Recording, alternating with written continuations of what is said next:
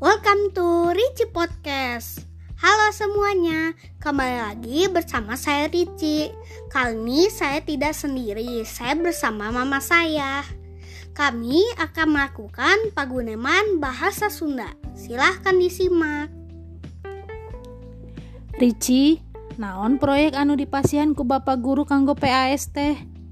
Ngadamel diorama ekosistem alami atau buatan mah Ricci ngadamel anu mana?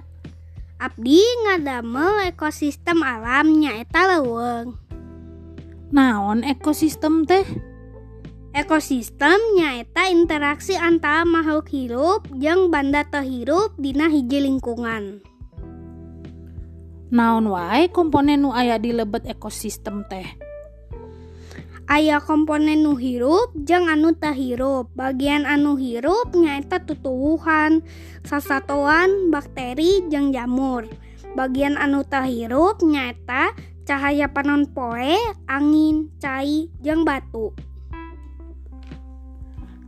Naon gunana tutuwuhan di leuweung hujan tropis teh?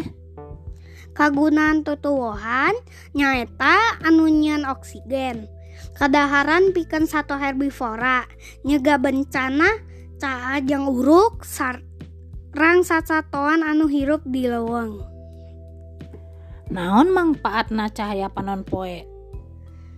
Mangpaat cahaya panon poe nyaeta ngabentos tutuhan masak daharan jeng ngahangatkan hawa cai jeng tanah.